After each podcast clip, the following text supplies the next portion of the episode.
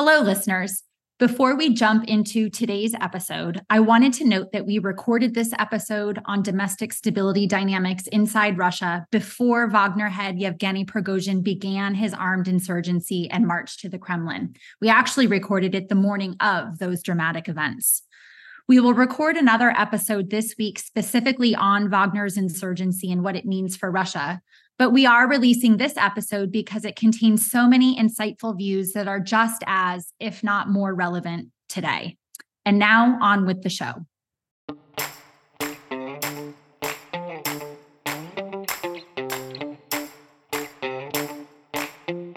Hello, and welcome to another edition of Brussels Sprouts. I'm Andrea Kendall-Taylor, recording on my own today without Jim, uh, and I'm so glad you can join us. In the aftermath of Russia's invasion of Ukraine, questions about Putin's hold on power have become more salient, given the mounting challenges he faces as a result of the invasion. Here at the Center for a New American Security, we've been paying particular attention to the stability dynamics inside Russia and have developed the Russian Stability Tracker, which identifies those factors most critical to Putin's stability, how those factors have changed in the af- aftermath of Putin's invasion, and their impact on regime stability. Following the launch of the tracker this past February, we're excited to announce that we've just published a new updated version on the C N A S website.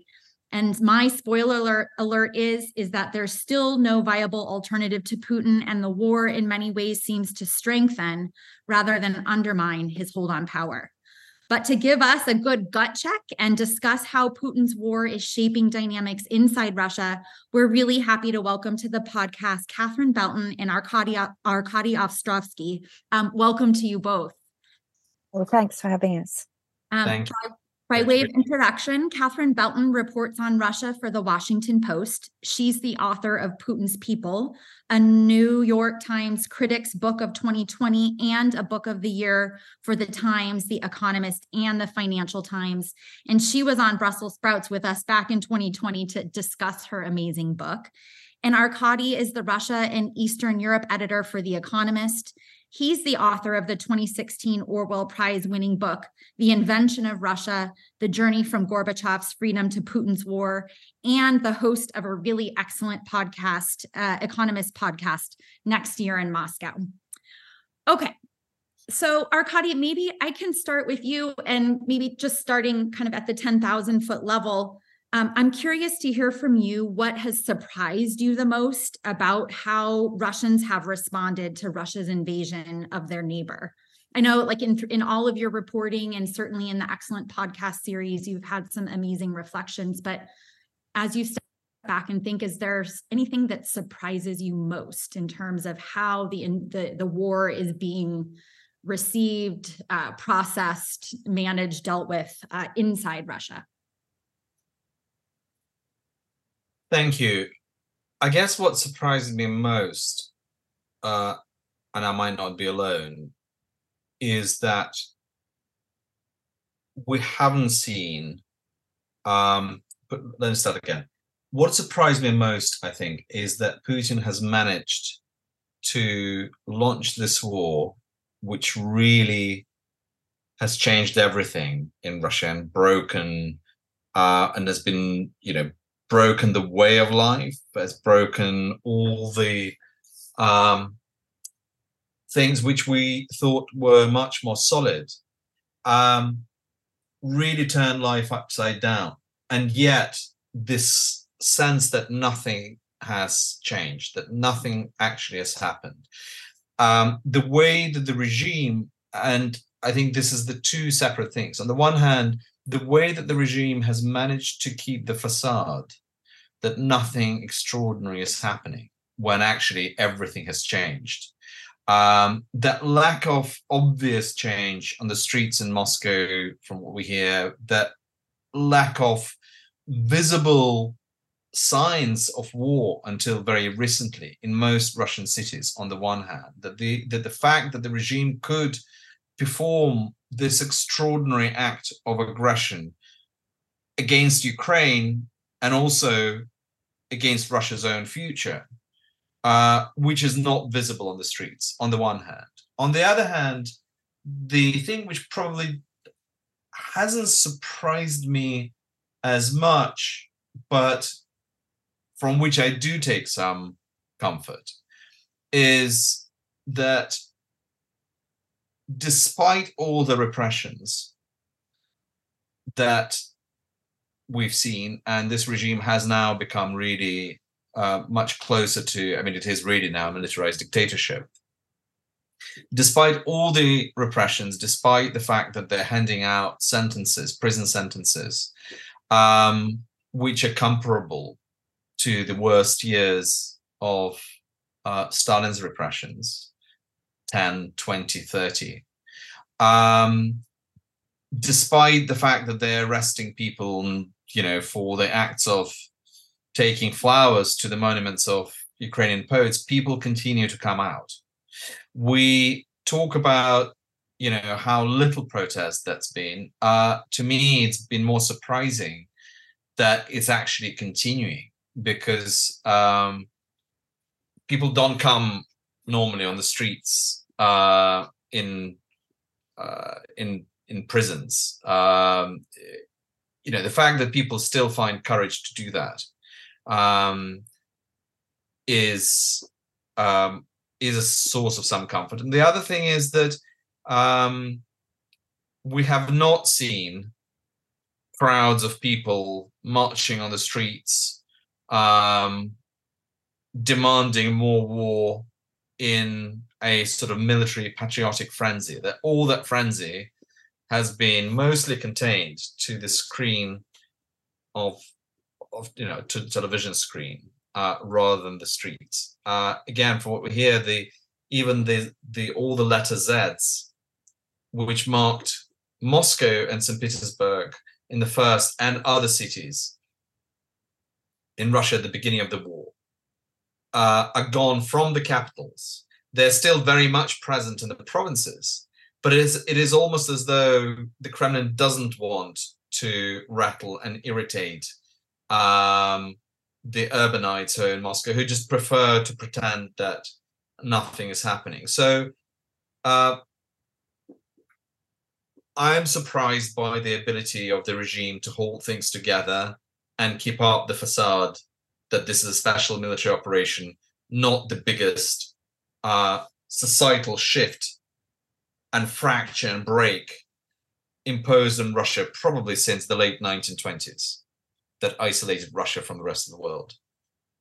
And I know you covered this in your podcast too, but I mean, so the mobilization certainly was one thing that kind of brought the war into the lives of Russians in a different way than, you know, before the mobilization. And so do you think that that has had any meaningful impact on views of the war? I mean, obviously we know it's precipitated and contributed to a very significant exodus of Russians outside the country. But kind of as you're watching what's happening, was the was that period of the was the mobilization um, a, a significant change um, in any meaningful way um, in your understanding of how it's made it more difficult, right, for the regime to pretend as if nothing is happening? It was a significant change that come at a price, at a political price, and the for a while, you know, it it, it started showing in polls and uh, in the sort of attitudes to war, but it was clearly not significant enough to lead to any any change uh, politically within the system. I was surprised again by the fact that the regime has managed to do it and keep the lid the lid on. I I thought that there would be actually more um, more of a spasm. Uh, in the system, they have managed to do it um, at some political cost to themselves. We've seen this in spikes of watching alternative news on YouTube, and, and attention people started paying.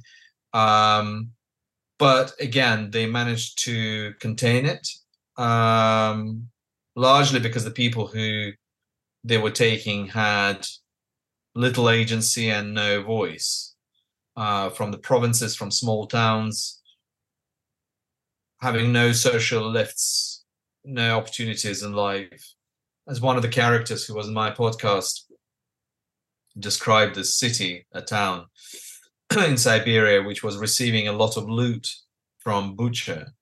Uh, she described that town as a as a town of five prison camps and one tractor factory that hasn't been working for the past twenty years, uh, where war is the way of sustenance, basically, of your life, where you your choices is to go and fight in the war because they tell you to, um, and probably die of either violence or alcoholism or both uh, at, at the age of fifty. And the population is either serving sentence or guarding those who are serving sentences in those camps.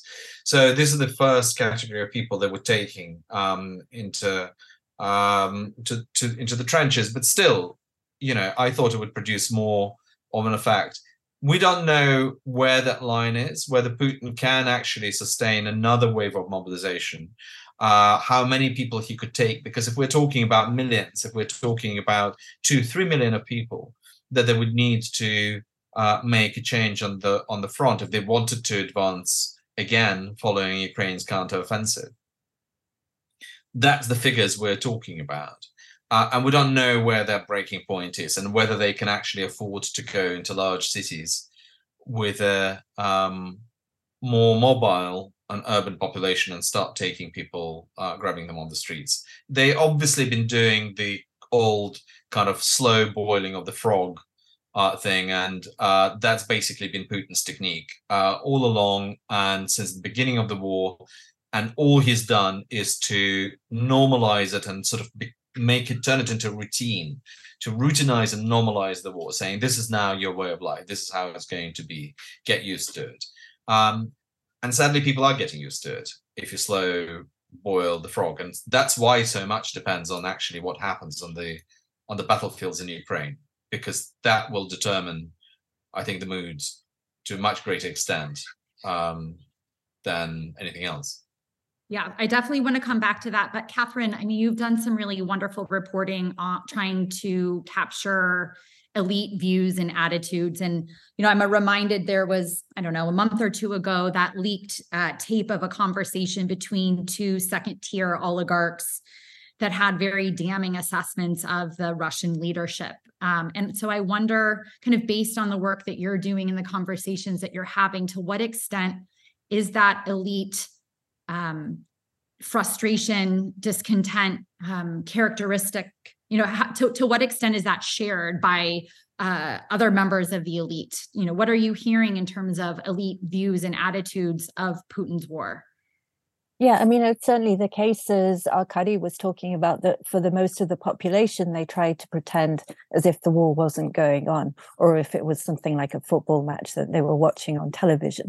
And I guess, you know, Russia went through uh, much smaller wars like this before, like when, when Russia was bombing Chechnya, most of the people in Moscow didn't really pay any attention to that either. And this is almost uh, uh, another version of that, though it's uh, the scale is, is far larger. And as Arkady pointed out, it really has sort of completely uh, broken all the pacts that, that Putin made with the people. Uh, I mean, certainly when the first mobilization was conducted in September, you had people like Konstantin Remchukov, uh, the editor of Nezavisimaya Gazeta, who's very powerful, very well connected, saying this is it, Putin has broken uh, the pact with the population. He's meant to be the guarantor of stability and predictability, and now you can be just like foisted at any moment off the street and carried off to your almost certain death in the war. But Putin has managed to kind of, uh, you know, he's had this war of half steps. He's only had the partial mobilization. It hasn't been full scale like Arkady was talking about. So, and most of the mobilized people have, have been uh, taken from the regions where, yeah, they have little say or agency. Um, but for... Um, But for the elite, this is still uh, a huge shock to them. I mean, they've seen like everything that they've uh, been building for the last thirty years essentially exploded. I mean, they say this is a catastrophe. Uh, you know, they've been building to build, working to build international empires. They've been working to build international reputations uh, for the security services. It's also a huge upheaval, particularly foreign intelligence uh, operatives, because, of course, they've relied on having Uh, soft power networks, you know, and, and to influence like other countries in the West, but they've also been, you know, completely uprooted. And you'll hear many of them complain about how, you know, Putin, he couldn't even organize a proper provocation to start the war. Like there could have at least been like a terrorist attack or the apartment bombings, which was the ruse to start the second war in Chechnya, which brought Putin to power. And yet, none of that happened, and they feel that they've sort of been left naked, and everyone can see uh, Putin's uh, regime for, for what it is. But of course, uh, you know, they only say this privately, like in that tapped conversation between uh, the two, uh, kind of, there was a businessman, Farhad Ahmedov, uh, and, uh, and another of his uh, business associates, and they were talking about how Putin, he's basically screwed us, our entire future, or those of our children. Children, and they are sitting with their head in their hands. It's become much more difficult, of course, to keep their bank accounts in the West. No one can have a, a bank account in the West if you have a Russian passport. Um, of course, they're finding ways around it. They're op- opening kind of routes through the U A E uh, mostly, and of course, going to uh, or had been until recently Kazakhstan and Armenia, until there was a very big crackdown recently by the U S. So, I mean, their lives have become much more difficult. And of course, Putin, he was there uh, for the last twenty-three years uh, for the elite in particular as the guarantor of stability. I mean, of course, they all became fabulously wealthy uh, on the premise that, that Putin wouldn't guarantee uh, there wouldn't be any sort of major upheavals. And on that basis, they were willing to share part of their wealth with the Kremlin whenever they were asked to, and that's how they got to keep their fortunes.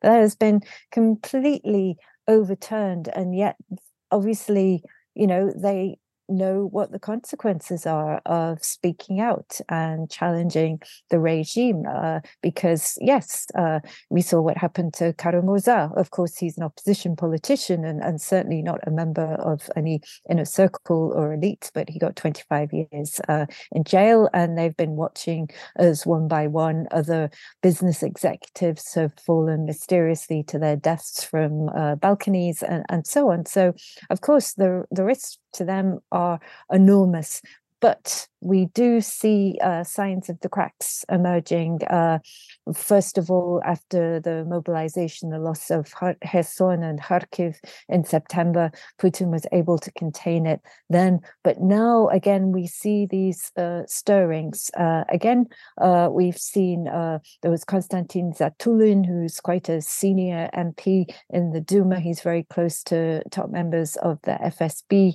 He, uh, a few weeks ago, uh, basically Basically said that uh, some of the aims uh, of the military operation were senseless, and we haven't achieved any of them.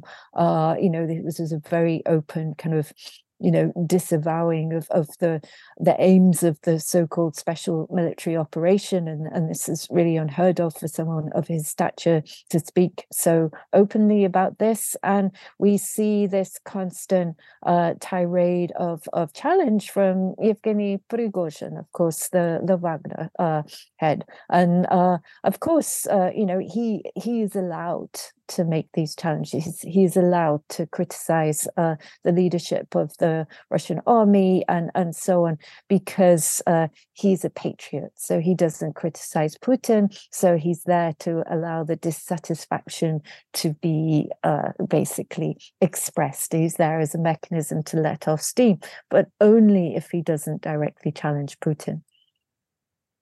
I, this that was definitely one of the topics I wanted to raise, is this issue of Prigozhin. And so, Arkady, do you agree with Catherine in terms of, I mean, that has been one of the kind of conundrums or questions, is obviously, you know, Putin has very much cracked down on any kind of dissent about the war amongst more liberal opposition, and yet he allows the Prigozhins and others on the more hawkish side to continuously express some of this content and dissatisfaction with how the war is being executed. And I mean, that really is the question um, as to why Putin allows this to continue. And it does seem like, especially in recent weeks, that Prigozhin is getting much closer to that line of almost directly criticizing Putin. It seems implicit almost in his criticisms. And so why, I mean, what is your view on why Putin allows that to continue?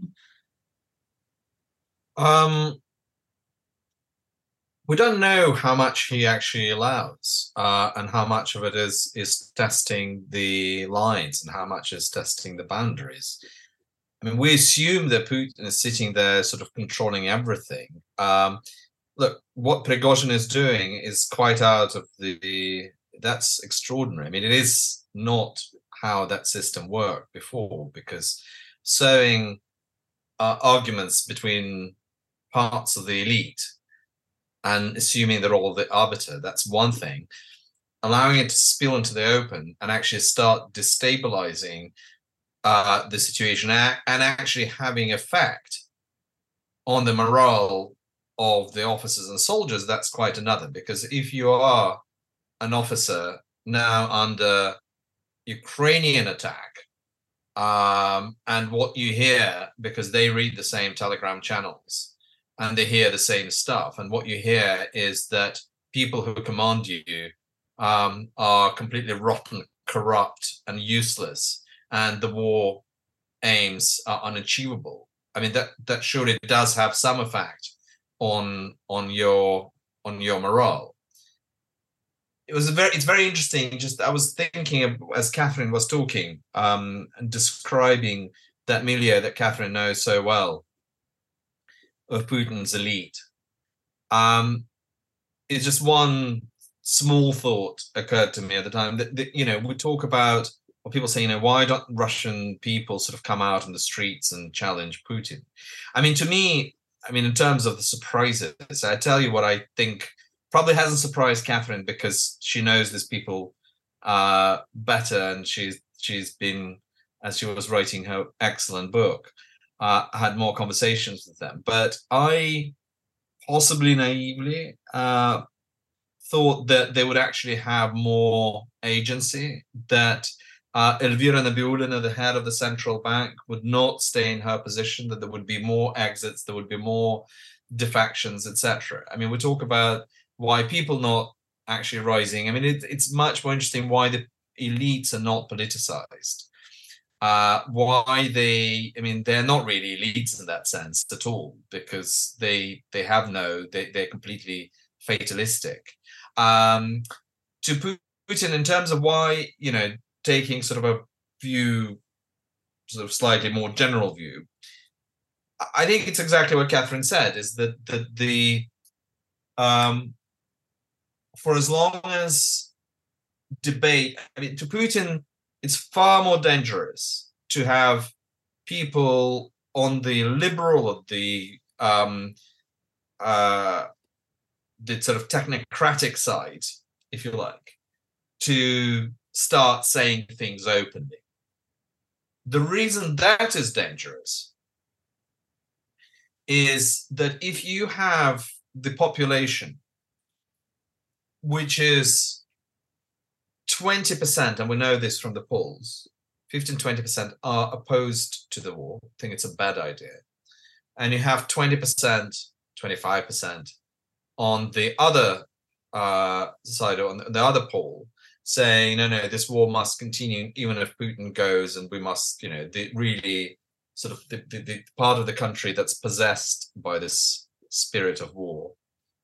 Um, And you have the fifty, sixty percent in the middle of the silent majority, which is like majorities anywhere in any country. They don't have an opinion of their own, but they side with whichever opinion they hear loudest. So as long as all they hear is that stuff on the right saying the war might, you know, the pro-war party, they are sort of in that, they are sort of on the side of the war. It's just the question of how far, et cetera. If they start hearing the other uh, message about this was a mistake and why don't we just go back and stop the war and go back to normal life, that's dangerous because there is always a risk that they will swing to that to that line. But this said, what Prigozhin is now saying is absolutely astonishing. I'm just just opening my Twitter, right? So basically, the last video he's recorded, and it's now being circulated, you know, it's gone sort of going viral from what I can tell, is that um, nothing that bad was happening in Donbass in two thousand fourteen. Uh, that it's been completely robbed by the Russians and by Yanukovych, that is the overthrown president, uh, that there hasn't been a war there. There were some exchanges of fire, but nothing special. Uh, Russians were never interested in the east of Ukraine. Nobody cared about those people. Uh, it's all the fault of the corrupt Ukrainians close to Yanukovych, who um, basically told Putin lies about how Ukraine is going to fall and, and how Russia is going to get attacked. Uh, and the only people who are benefiting from this war is now Minister of Defense Shoigu, uh, Chief of Staff, Chairman of uh, Joint Chief of Staff Gerasimov, uh, and the propagandists like Simonyan, the editor of Russia Today. They're, it's a racket. They're just racketeering. I mean, that message is in itself is, of course, extraordinary. And I start questioning at a certain point, we assume that Putin controls everything.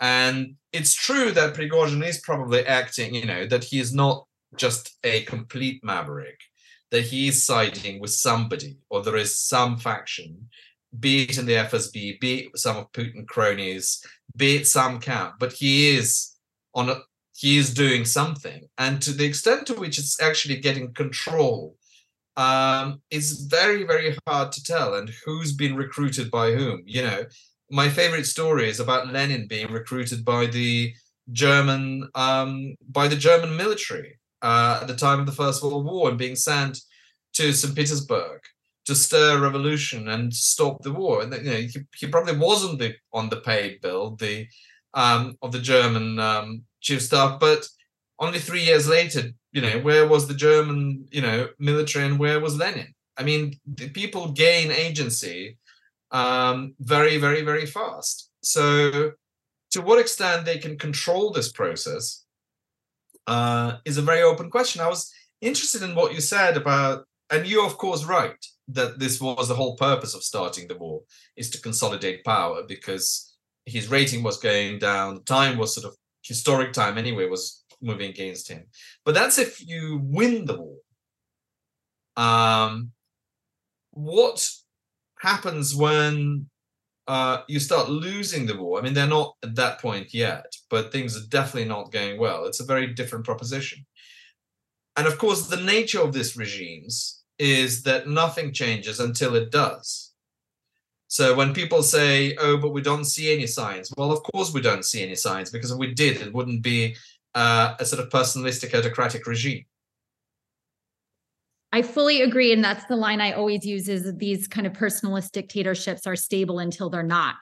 Um, and I think that's kind of the point with what we've done with the stability tracker, is really trying to articulate what the pillars of Putin's stability are and historically have been, and how they're changing over time.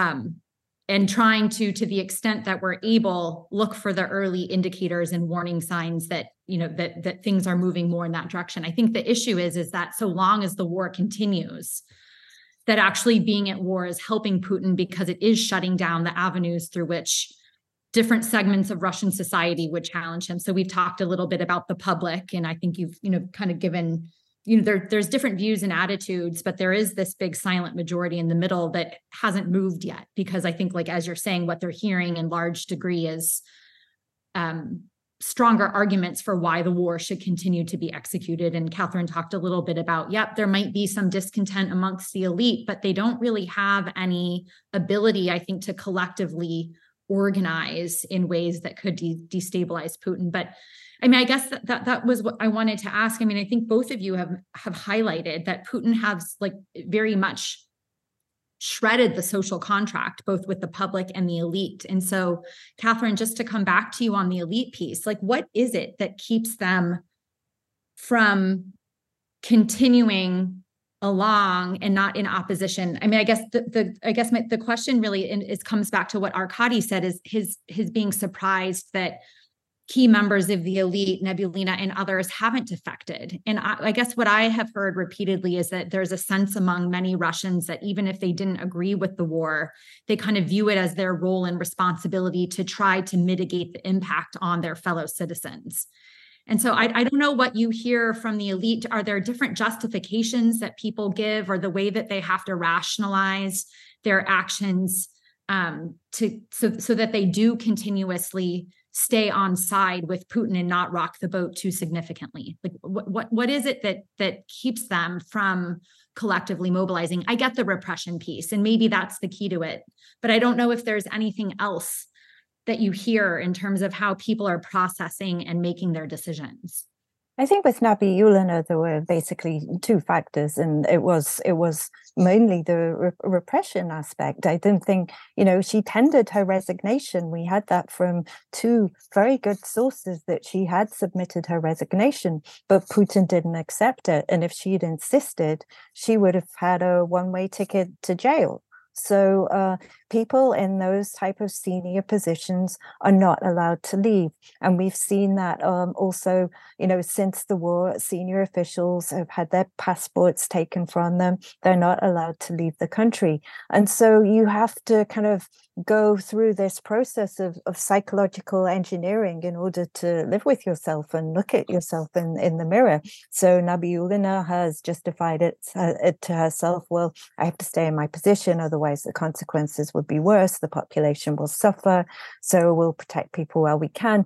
But then she's been making those arguments to herself for a long time before the war. You know, we've always painted her as this sort of great uh, liberal dowager of the Russian system. But actually, she oversaw uh, a nationalization of the Russian banking system that was in no way liberal uh, in any in any way, in which saw kind of criminal cases really cooked up against uh, opponents. Uh, so um, I don't think she's as uh, as liberal as she's painted to be. Um, And I, I think, you know, we're really seeing the cracks starting to emerge. And we see this in what Prigozhin is saying. I think Arkady is right. Uh, we don't know who recruited who uh, precisely, but there is certainly a faction within the Kremlin itself, within uh, members of diplomatic circles and sort of, you know, elsewhere in the elite, who are very worried now about the direction of travel in the war. Um, they've been sort of, they people have been counting on uh, Western support fading, uh, that, you know, that the West would, would stop supplying weapons after a certain period of time.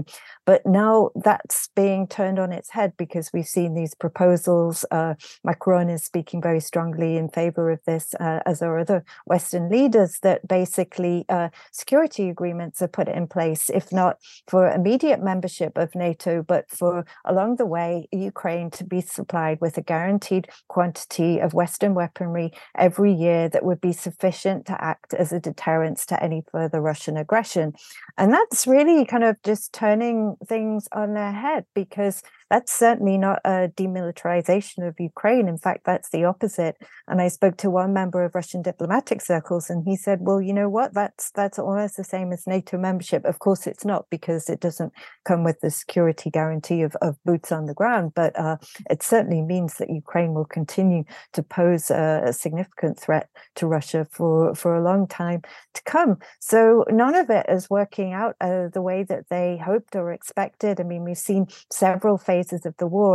I mean, of course, in the beginning, it was launched as an operation in which, you know, Zelensky was meant to flee, his regime was going to crumble, and Putin would be able to take over political power in Kiev in a matter of weeks. Uh, and then he sort of quite artfully uh, kind of shifted tactics and had this sort of long ongoing war, uh, you know, in, in the East, and in, w- in which they were sort of seeking to redraw the global trade map and kind of, you know, reboot routes, all the trade flows through Turkey, India, and China, which they succeeded in doing. But then you got this other massive blow last autumn when they lost Kherson and Kharkiv. And it just takes another big blow like that for the ground to shift. And it just, the question is, uh, how big a blow does it have to be?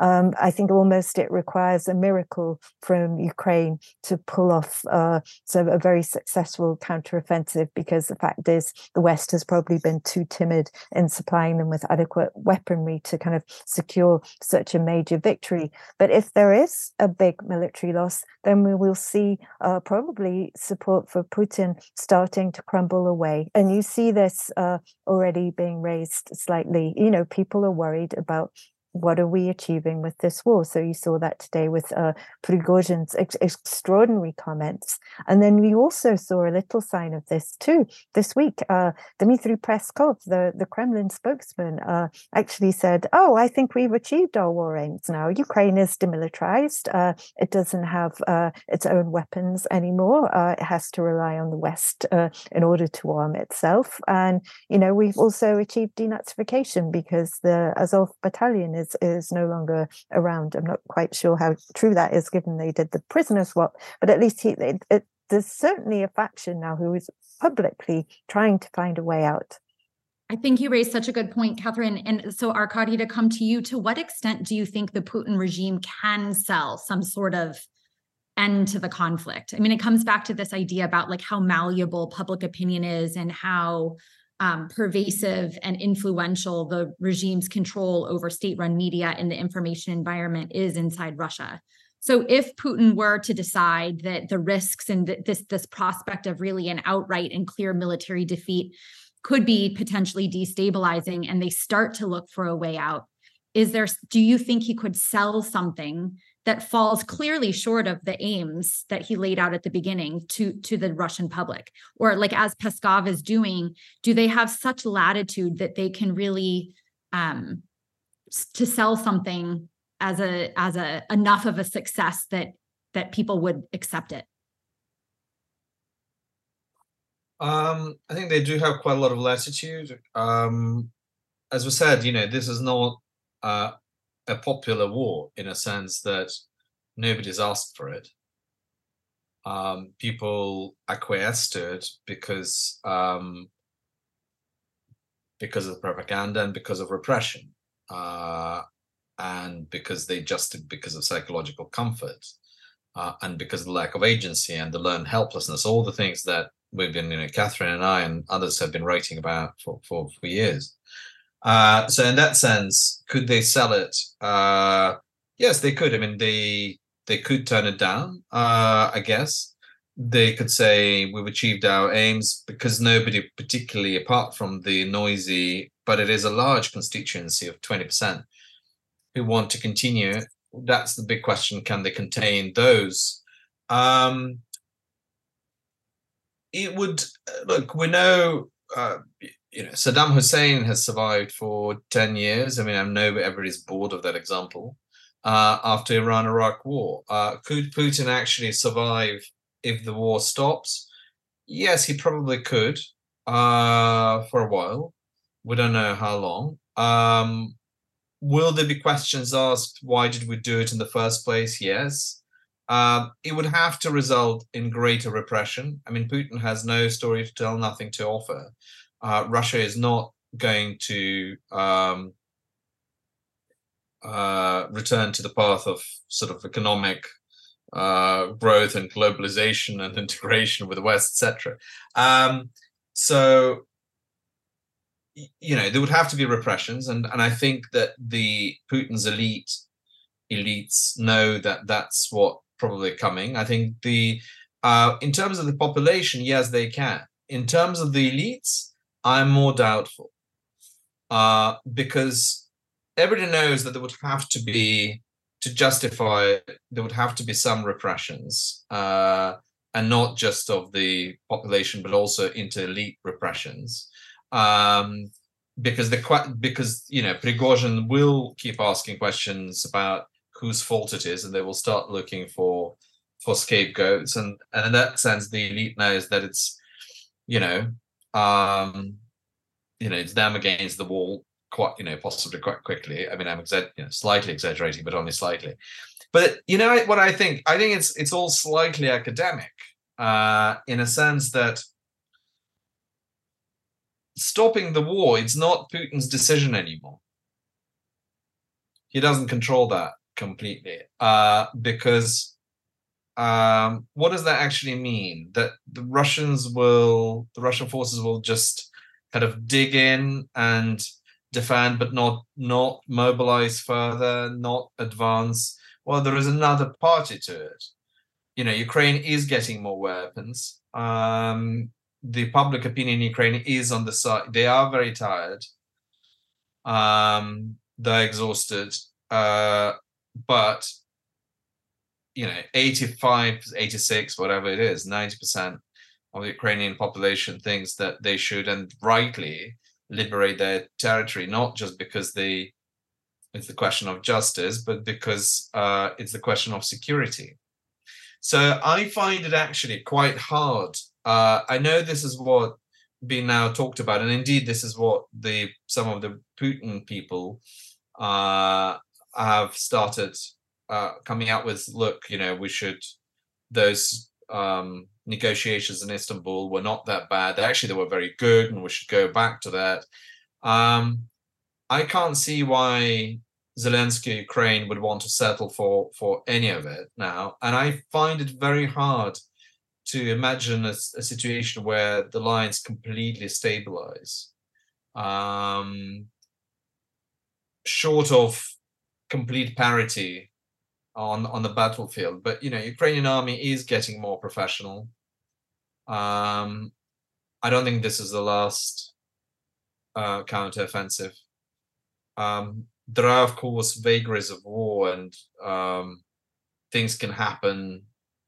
You know, uh Russian front can collapse, Ukrainian army could find itself in a very dangerous sort of fire pockets.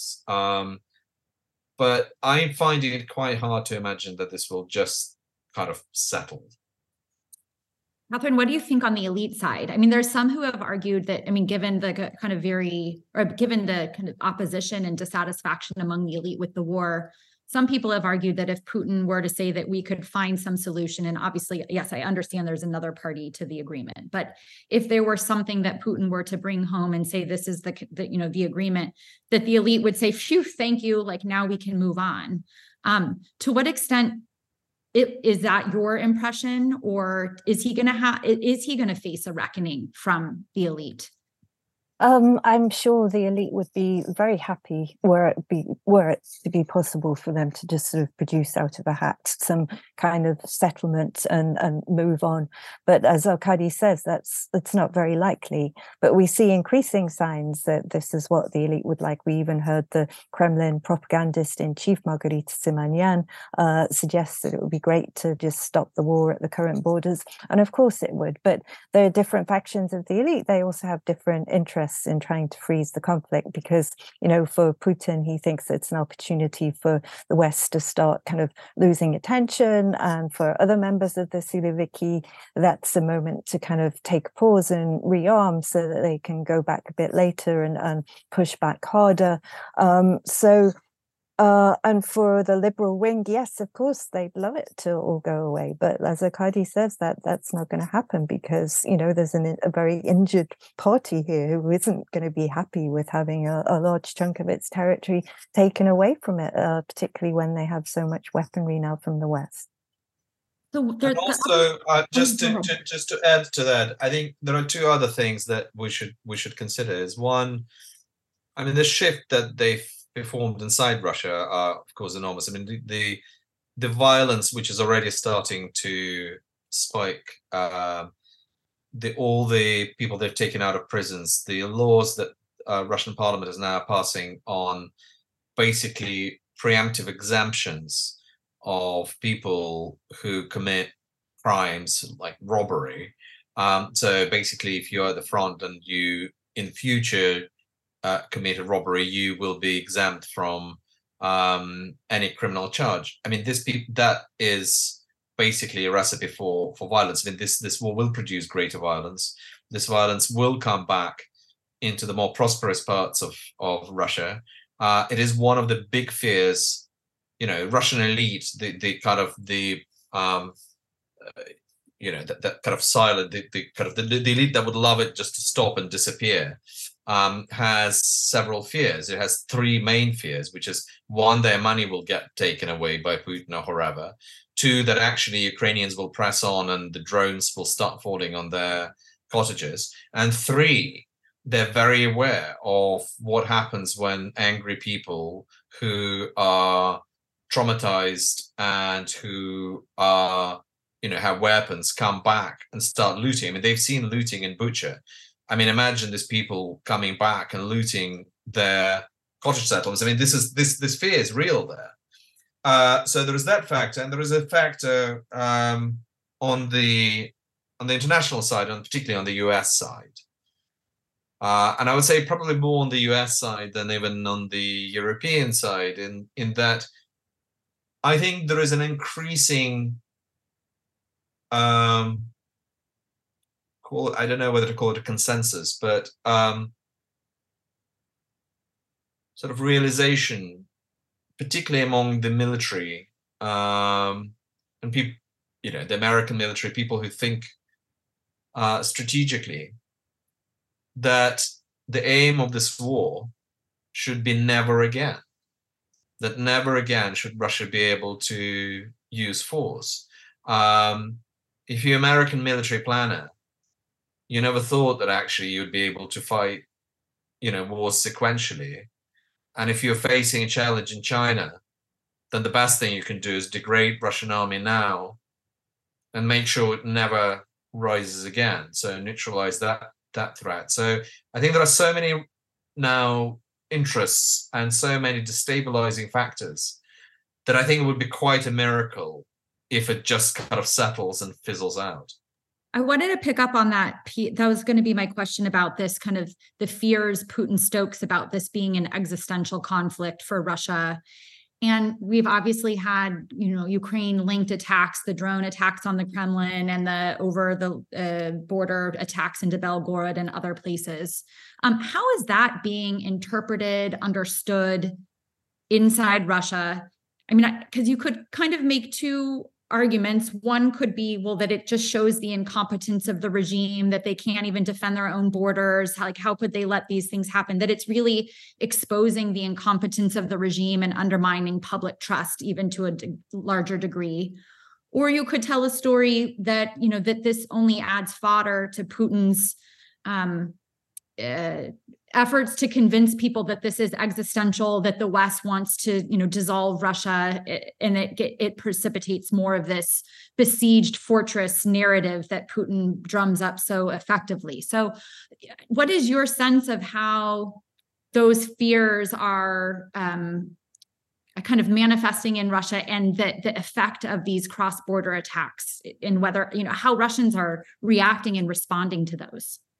I think for the Kremlin, it's it's like really important for them to just play it down as much as possible, because they don't want to look as if they're not in control. And as Arkady laid out at the beginning, the main premise for the war, one of the reasons that he's been able to prosecute it for so long, is because it's he's, you know, it's important for him to have most of Russia not understand that anything's changed, and in fact that there is a real war going on. So of course, uh, from the media, uh, most of the kind of shelling that's going on in Belgorod and the cross-border incursions, uh, that's kept largely out of the federal media. Media. This is not played up. Uh, Putin doesn't want to play up these type of attacks as an existential threat for Russia. It's much more kind of convenient for him to speak in these kind of large terms about how the U S is using Ukraine as its puppet regime to threaten us, but not actually physically, but just in some kind of theoretical way.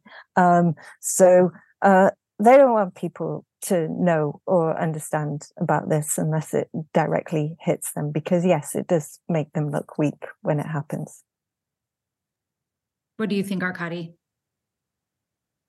Yeah, I think it brings back the memories of, um, uh, to a lot of people, it brings back the memories of, of the explosions of the apartment blocks and the fears of terrorism um, in the early two thousands. Uh, and if you remember, of course, that what what uh, gave Putin um, this aura of success as being a strong man who can clamp down and then be successful, can defeat, and you know can protect, protect from external enemy, from terrorism, and protect actually from violence, uh, gangsterism um, on the streets, which was kind of his main thing that he was selling in the nineties, uh, in the uh, compared to the nineteen nineties. And I think, in that sense, yes, I, I agree. I think the um, a sheer weakness that he's not in control,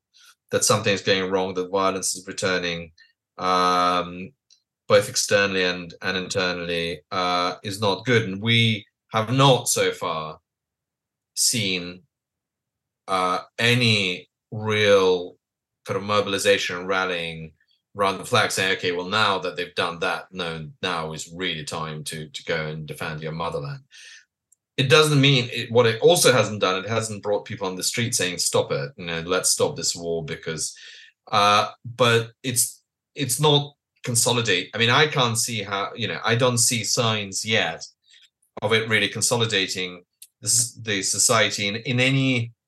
Well, it is a consolidating society in, in sort of rhetorical way, uh, in that people are now saying, well, they can't imagine, and this is a serious issue, because it is something that I think is worth thinking about a lot as as the offensive progresses, is that it's very hard for people who didn't ask for this war to confront the idea that there will be national humiliation, that they have to pay a price for it, because they, the argument is, look, I didn't ask for it, so why am I being uh, billed for it? It wasn't my idea.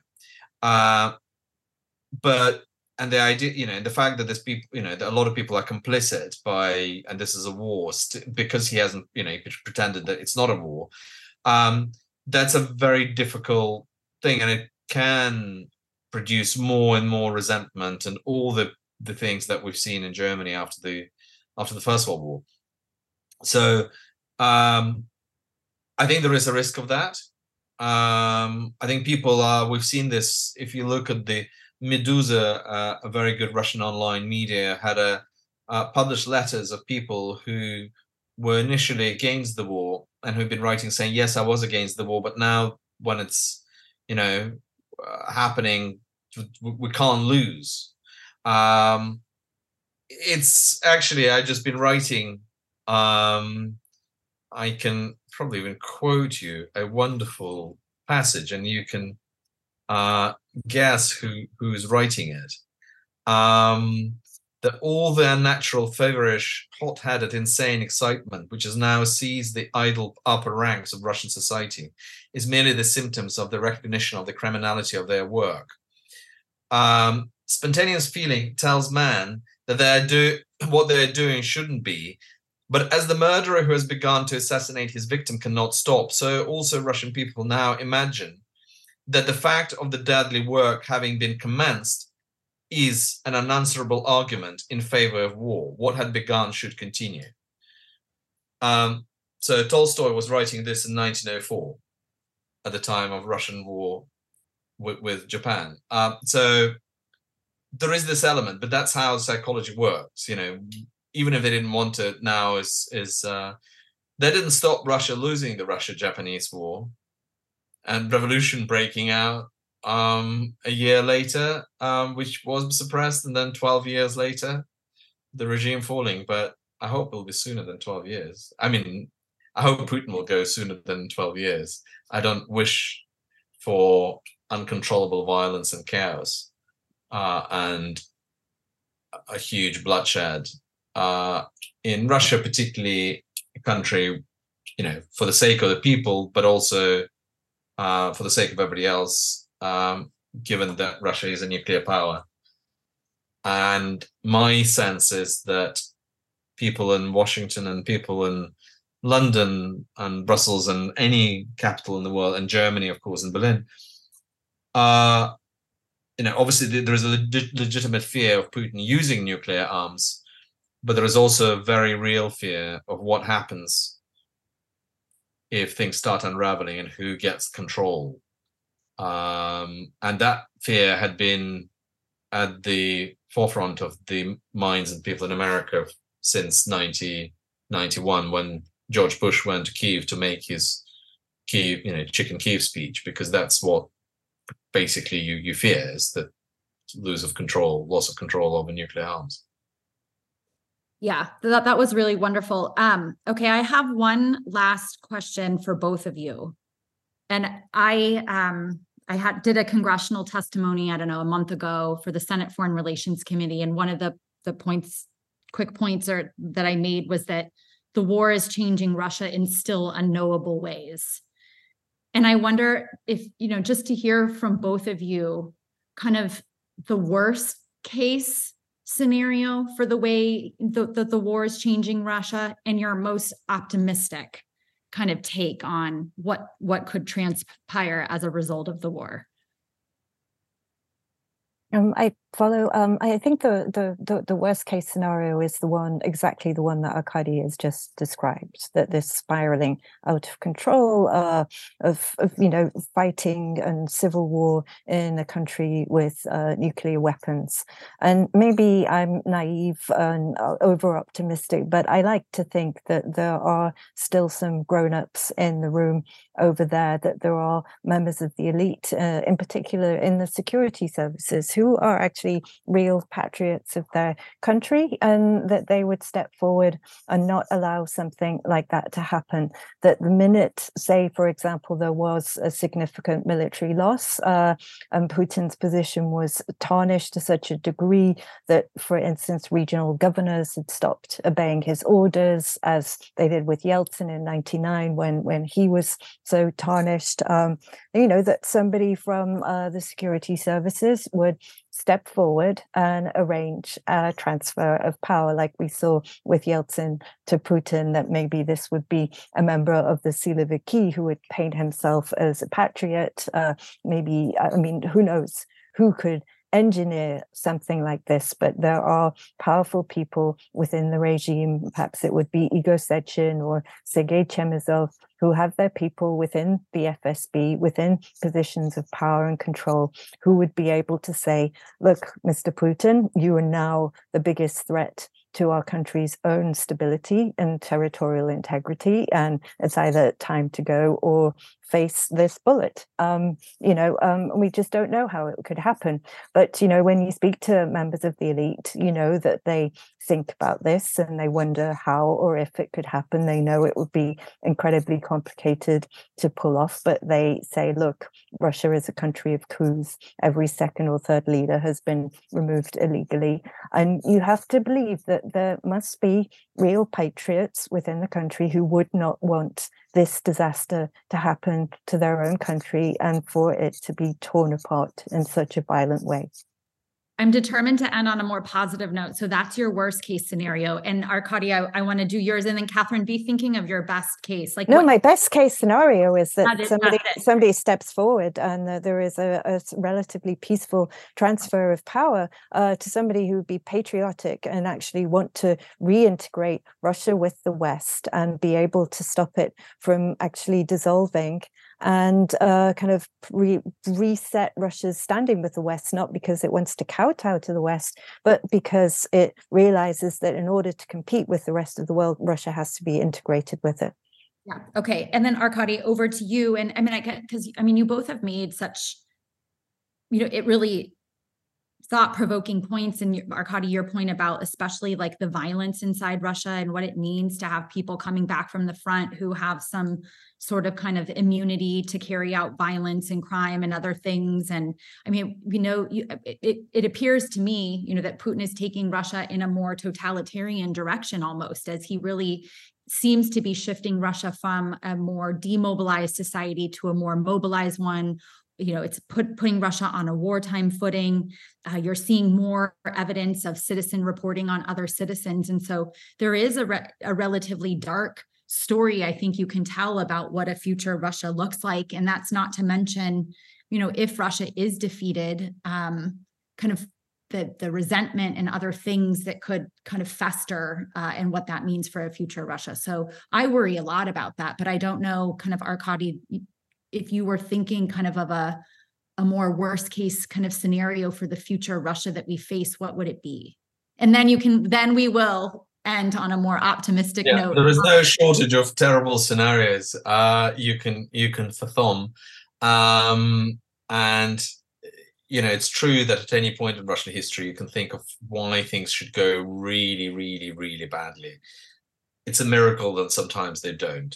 Uh, I mean, that's the most surprising thing about Russia. One thinks you think everything is lost, and this is, of course, you know, there is only one path, and it's to uncontrollable violence. Something actually happens, and somebody steps in, as Catherine described, or, you know, um, chain stocks, breathing effects, um, uh, Stalin, and um, suddenly this man nobody thought of steps in into controlling position, even though he's up to his neck in blood, you know, called Nikita Khrushchev, and then things start happening. Or why this man with a birthmark on his forehead, nobody heard of, called Mikhail Gorbachev, actually comes. But uh, I, I think, you know, there are, and there are these moments in Russian history, and th things do turn. But um, I think rationally thinking, it's it's very hard, at the moment it's very hard to see how this doesn't end with some spasm of violence. Uh, the question to me is how big, um, simply because there are these people who are traumatized, who have been at the front, and there are a lot of them. And we've seen this after the Chechen war, we've seen this after the war in Afghanistan.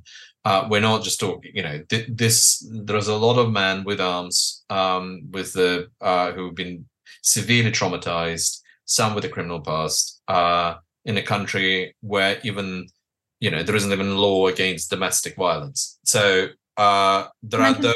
Too, a lot of the more like liberal Russians have left, right? So it's like, it seems like a really, I mean. It, right. Uh, but what Catherine describes, I think, is, uh, I'm also quite hopeful. I, I disagree with the last, probably, I'm more doubtful about the last part about sort of reintegration with the West, although, th because I think that would require Uh, quite a significant change in regime, which is not impossible. I think the positive scenario is um, is the one where Russia suffers um, enough of a defeat on the battlefield that brings about exactly what Catherine has described, when somebody, you know, grown up steps in, and, and where basically somebody makes a deal, and there are three factions, as there always have been, Um, which is the army, the security services, and in the Soviet times there was the party. Now it's your bureaucracy, you know, it's your kind of your money and the two forces of power, and they make a deal. Two of them make a deal against the third one. Um, that's what happened in nineteen fifty-three. This is uh, actually what happened in other countries. It happened in Uzbekistan recently. Uh, so there is that scenario. Uh, then somebody more moderate comes in, who uh, does uh, make probably some um, pass at no normalizing things with the West. There is a new factor which wasn't there before. Uh, of course, the first call doesn't have to be made, as a friend of mine said, who um, studies China, doesn't need to be made to Washington. The first call can be made to Beijing. Um, so... It might take time, um, but there could be a transformation sort of in the second sort of second wave. I think it's we're in the choppy waters. I completely agree with that statement that we are in completely uncharted territory, completely uncharted territory. We've never been here before, so we shouldn't rely too much on history because it doesn't tell us what's going to happen at all. Um, and my best hope is this. If you look for the reasons for this war, um, and when this confrontation started, it started basically in the mid two thousands, two thousand six, two thousand seven, dates back to where basically when Putin realized that an open Russia, which is integrating with the West, is a path towards um, emancipation uh, and a path towards, you know, a version of a nation state, and is a threat to his power and a threat to his idea of Russia as simply an iteration of the Soviet Union, and Soviet Union being an iteration of the Russian Empire. It was at that point when he decided that this is impermissible. Um, what we've seen throughout all those years since then is that the forces of, of social modernization have been growing. The attitudes of the young have been changing. Uh, in television watching, in the use of internet, in volunteering, in attitude to animals, in attitude to women, in feminism, which has been a massive and very, very important social trend. Um, that those trends, the, the trends of social modernization, have been quite active, which is why it required Putin in the end to crash them with this unbelievable violence. I mean, I remember that Navalny, before going back to Moscow, the last conversation we had face to face was when he said, look, of course they know that people are not, you know, they know that time is moving against them. So the best hope is the time catches up, and those forces of modernization, uh, which were there, and it's a real constituency, becomes more present uh, and becomes, I don't think they will seize power. I don't think any one party or any one part of society will actually have a monopoly on power. Otherwise, it's basically going to be a dictatorship of, of whatever kind, but they're very present in whatever coalition can appear as a result of this war. Well, that is a lovely way to end. Um, and gosh, this, I think I could have talked with both of you for hours more. Um, I'm so appreciative of your time and your insights. And I think we'll have to do this again, because it was really um, a very wonderful conversation. So Arkady and Catherine, thanks so much for joining us. Uh, and hopefully we can do it again soon. Thank you. Thanks for having us. Thank you for having us. Thank you for listening to another episode of Brussels Sprouts, brought to you by the Transatlantic Security Team at the Center for a New American Security. You can find all of our previous episodes wherever you get your podcasts. And please remember to rate and review Brussels Sprouts so that new listeners are able to find the show.